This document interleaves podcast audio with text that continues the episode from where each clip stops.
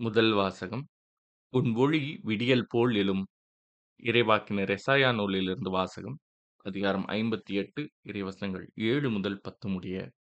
ஆண்டவர் கூறுவது பசித்தோர்க்கு உங்கள் உணவை பகிர்ந்து கொடுப்பதும் தங்க இடமில்லா வறியோரை உங்கள் இல்லத்திற்கு அழைத்து வருவதும் உடையற்றோரை காணும்போது அவர்களுக்கு உடுக்க கொடுப்பதும் உங்கள் இனத்தாருக்கு உங்களை மறைத்து கொள்ளாதிருப்பதும் அன்றோ நான் விரும்பும் நோன்பு. அப்போது உன் ஒளி விடியல் போல் எழும். விரைவில் உனக்கு நலமான வாழ்வு துளிர்க்கும். உன் நேர்மை உனக்கு முன் செல்லும். ஆண்டவரின் மாட்சி உனக்கு பின் சென்று காக்கும். அப்போது நீ ஆண்டவரை மன்றாடுவாய். அவர் உனக்கு பதிலளிப்பார். நீ கூக்குரலிடுவாய். அவர் இதோ நான் என மறுமொழி தருவார்.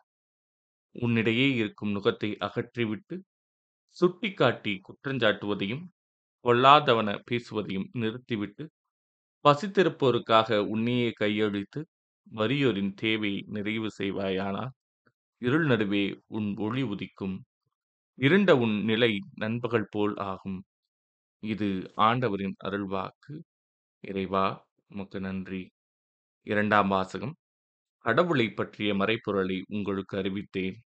திருத்துதர் பவுல் கொருந்தியருக்கு எழுதிய முதல் திருமுகத்திலிருந்து வாசகம்.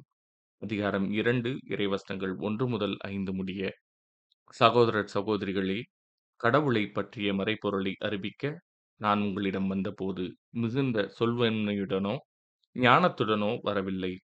நான் உங்களிடையே இருந்தபோது மெசியாவாகிய இயேசுவை தவிர அதுவும் சிலுவையில் அறையப்பட்ட அவரை தவிர வேறு எதையும் அறிய வேண்டும் என்று நினைக்கவில்லை.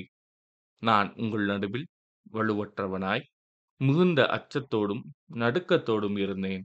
நான் பறைசாற்றிய செய்தி ஞானத்தின் கவர்ச்சியான சொற்களில் அமையவில்லை. ஆனால் அது தூய ஆவியின் வல்லமையை எடுத்து காட்டுவதாக அமைந்தது. உங்கள் நம்பிக்கைக்கு அடிப்படை மனித ஞானமல்ல கடவுளின் வல்லமையே. இது ஆண்டவரின் அருள்வாக்கு. இறைவா உமக்கு நன்றி. நற்செய்தி வாசகம். உலகிற்கு ஒளியாயிருக்கிறீர்கள். மத்தேயு எழுதிய தூய நற்செய்தியிலிருந்து வாசகம் அதிகாரம் ஐந்து இறைவசனங்கள் பதிமூன்று முதல் பதினாறு முடிய. அக்காலத்தில் இயேசு தம் சீடரை நோக்கி கூறியது நீங்கள் மண்ணுலகிற்கு உப்பாயிருக்கிறீர்கள். உப்பு உவர்பற்று போனால் எதை கொண்டு அதை உவர்ப்புள்ளதாக்க முடியும்? அது வெளியில் கொட்டப்பட்டு மனிதரால் மிதிப்படும் வேறு ஒன்றுக்கும் உதவாது. நீங்கள் உலகிற்கு ஒளியாயிருக்கிறீர்கள். மலைமேல் இருக்கும் நகர் மறைவாயிருக்க முடியாது. எவரும் விளக்கை ஏற்றி மரக்காலுக்குள் வைப்பதில்லை. மாறாக விளக்கு தண்டின் மீதே வைப்பர். அப்பொழுதுதான் அது வீட்டிலுள்ள அனைவருக்கும் ஒளி தரும். இவ்வாறே உங்கள் ஒளி மனிதர் முன் ஒளிர்க. அப்போது அவர்கள் உங்கள் நற்செயல்களைக் கண்டு உங்கள் விண்ணகத் தந்தையை போற்றி புகழ்வார்கள்.